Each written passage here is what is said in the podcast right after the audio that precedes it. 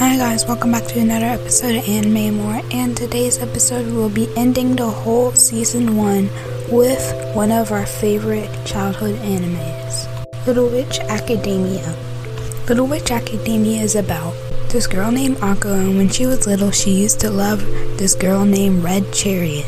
Red Chariot was a witch. Red Chariot had so many fans.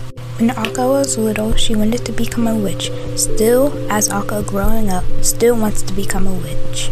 That's it for the about. Now I'm gonna get into some mid spoilers. So what I saw in the show on like the second to last episode, maybe or season one, Red Chariot, she um stole Akko's like power to become a witch because she's so clumsy or something like riding on the broom. She's clumsy. But yeah.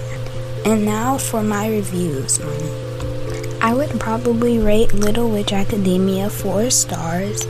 It's probably one of my first animes I said that was 4 stars. But I would rate it 4 stars because it was kind of missing something on those empty episodes because it said action and adventure, but I think they were missing something good on those episodes. But you know, it's a kids show, so.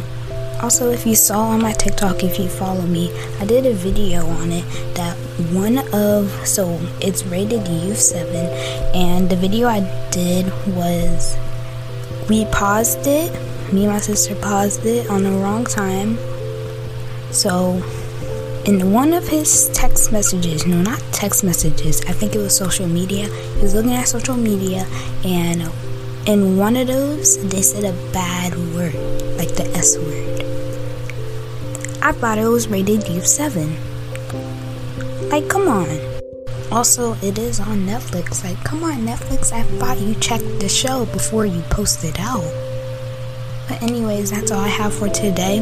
Before you guys leave, I'll be posting out three new episodes, including this three episodes this week. So stay tuned for more. This is Anime and More. Peace out.